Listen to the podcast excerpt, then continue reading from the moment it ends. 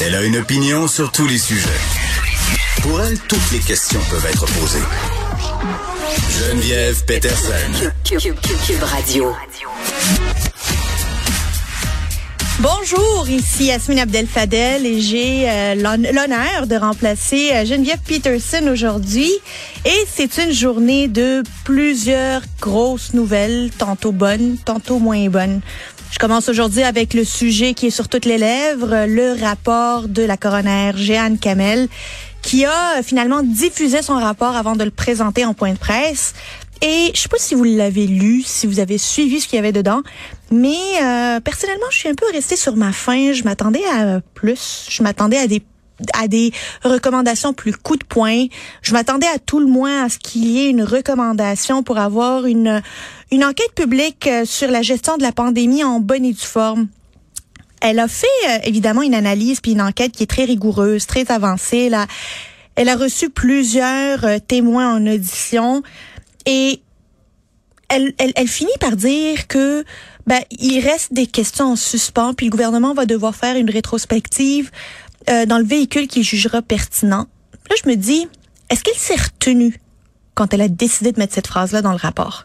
Est-ce qu'elle avait une autre idée derrière la tête? Je suis pas mal sûre que on va lui poser la question le jour où elle va faire le point de presse pour euh, présenter officiellement le rapport euh, de, ces, de, ce, de cette enquête du coroner. Et je pense qu'on est plusieurs à être un peu déçus, à, à, voir ça de manière curieuse, ce rapport, parce que Madame Kamel nous a habitués à des, euh, à des positions plus bold. Tu sais, elle prenait des risques. Elle avait pas peur de se mouiller. Elle avait pas peur de déplaire.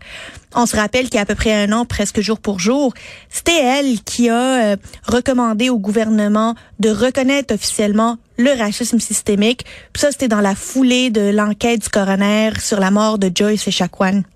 Alors, on se disait, ben, si elle avait fait ça pour la mort de Joyce Echaquan, on s'attend à ce qu'elle soit encore plus incisive dans ce rapport-là. Force est de constater que, ben, elle juge que Marguerite Blé ne mérite pas euh, de blâme. elle la protège, elle, elle, la louange même, euh, mais on n'a pas d'idée sur les bris d'informations. Le rapport, je vous le dis, a déjà fait une victime. Cette victime, c'est la PDG du euh, CIUS. On apprend aujourd'hui que cette PDG ne pourra pas, ne n'aura pas, ne verra pas son contrat renouvelé. Euh, c'est la première action finalement qui découle de ce rapport, bien que euh, la coroner Kamel ne recommandait pas officiellement de démettre la PDG du CIUS de ses fonctions on voit bien que on attendait que ça pour signifier à cette directrice qui, on se rappelle, elle avait fait un appel au 911 pour dénoncer euh, ce qui se passait, le tragique euh, sort des aînés dans le CHSLD Aaron. Il y a un autre sujet qui m'intéresse beaucoup, puis je vais beaucoup en parler. ne soyez pas surpris, c'est celui du salaire de nos élus. Aujourd'hui, on apprenait, on a la liste du, qui a été diffusé par le gouvernement de salaire des mandarins. Les mandarins, là, c'est les hauts fonctionnaires, c'est les sous-ministres, c'est les présidents des sociétés d'État, c'est les hauts fonctionnaires qui gèrent le gouvernement du Québec. Puis on se rend compte que finalement, le moins payé dans de, de presque tout ce beau monde-là, ben, c'est le premier ministre du Québec, leur boss. Je sais qu'on va en parler avec euh, les euh, chroniqueurs Marc-André Leclerc et Elsie Lefebvre, mais on va pouvoir euh, en jaser aussi avec des spécialistes de la rémunération.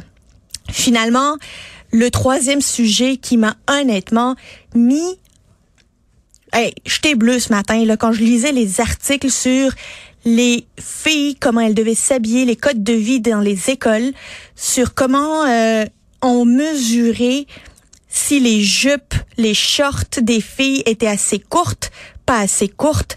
Ça, là, j'ai l'impression qu'on recule encore une fois.